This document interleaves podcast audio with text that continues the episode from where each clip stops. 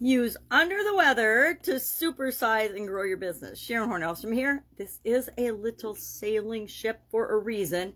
It's from a puzzle, puzzle piece. Uh, under the weather, this idiom, this expression has been around for probably since the mid 1800s. Even after sailing was no longer the main mode of transportation, the, the saying and the expression carried on. It's back from, it's from, an, it's a nautical term back in the days when sailing ships in the ocean blue and all that, uh, were the main form of transportation. And when either a crew member or a, a traveler on the on the ship would get sick or be unwell because of rocky seas or foul weather, they would be sent under decks to their their rooms or their bunks to weather the storm.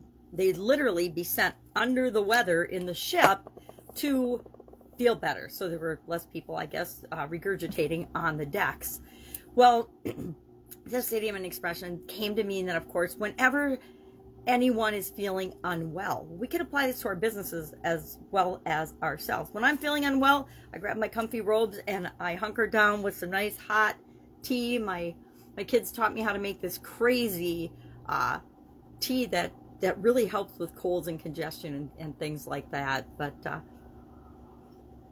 it tastes a little bit like poison, you know, but it's very good for you. It's got all the things that are good for you in it when you, when you're feeling under the weather.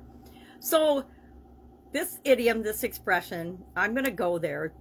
I would say that one of the biggest lessons learned from the COVID pandemic, for me personally, and I hope for other people, is that when we're sick or feeling under the weather, we need to stay the heck away from other people.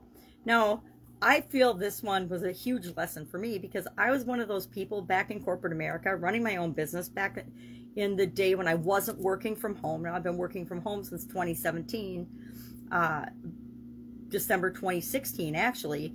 But prior to that, if I was sick, it didn't matter. I had a sinus infection, if I had a cold, if I had the flu, uh, there was there were less than a handful of days in all my years, in all the decades that I've been here, that I actually, with the exception of in my 20s, chronic pain before I was working. Um, and for, well, it didn't matter when I was working from home, but, um, but there were less than a handful of days that I actually missed work because I was sick or under the weather. One, I had kidney surgery, pretty good reason to miss work. Uh, and so I was that person that went to work no matter what when I was sick. Now I would hide myself off in my office and things most of the time, and I would kind of self quarantine. But I was still there working on days and times when I absolutely should not have been. You know, unlike COVID times now where we sanitize everything automatically, that didn't happen back then. That didn't happen back in the day. So I was one of those people that was super guilty of going to work when I shouldn't have because I was sick and I should have been home, right? Uh, but it was those days of you show up no matter what, you know, you power through it. I was one of those old school people. So now, if you're sick, if you've got a cold, stay away from other people, stay home, sanitize, wipe things off, etc. Let's make sure that we've at least learned that lesson. and I know that some people haven't because my brother-in-law got sick the other day because somebody came into his work with a really bad cold that she got from the grandkids. Well, we didn't learn that lesson. So I think that the lesson is still out there that we can learn. Now, how does this apply to our businesses? What do you what do you personally do when you're under the weather? I'm curious about that. What are you doing in your company with respect to COVID? Um, what is, I would say, what is the biggest change you personally have made in your business because of the COVID pandemic?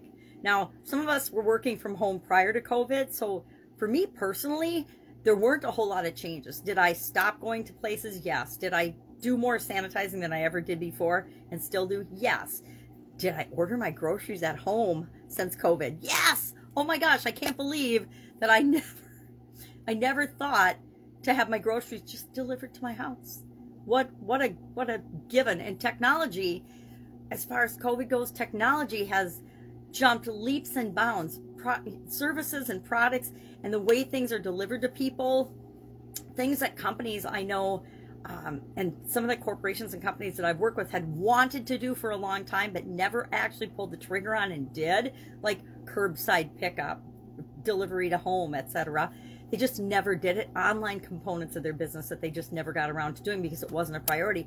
COVID shifted all that and made it not just a priority, it made it a necessity. And so there are companies delivering products and services to people in ways that they never had even imagined before. And then there's the ones that had thought about it, just hadn't done it yet, are doing it now as well. So, what part of your business is a little bit under the weather and could use a little bit of attention and upgrade? I'm curious about that. I know there's a couple places in my business. I'm missing a couple of team members that, as I thought about this under the weather today, I'm like, oh my gosh, I need to fill in those few holes that I know are in my organization. And I don't need to wait for an excuse like a pandemic to give myself permission to do that. I need to do it now because I'm aware of them. Uh-huh. So, share in the comments below what do you do when you are personally under the weather, and what do you do when an area of your business is under the weather? Because then we can all learn from one another.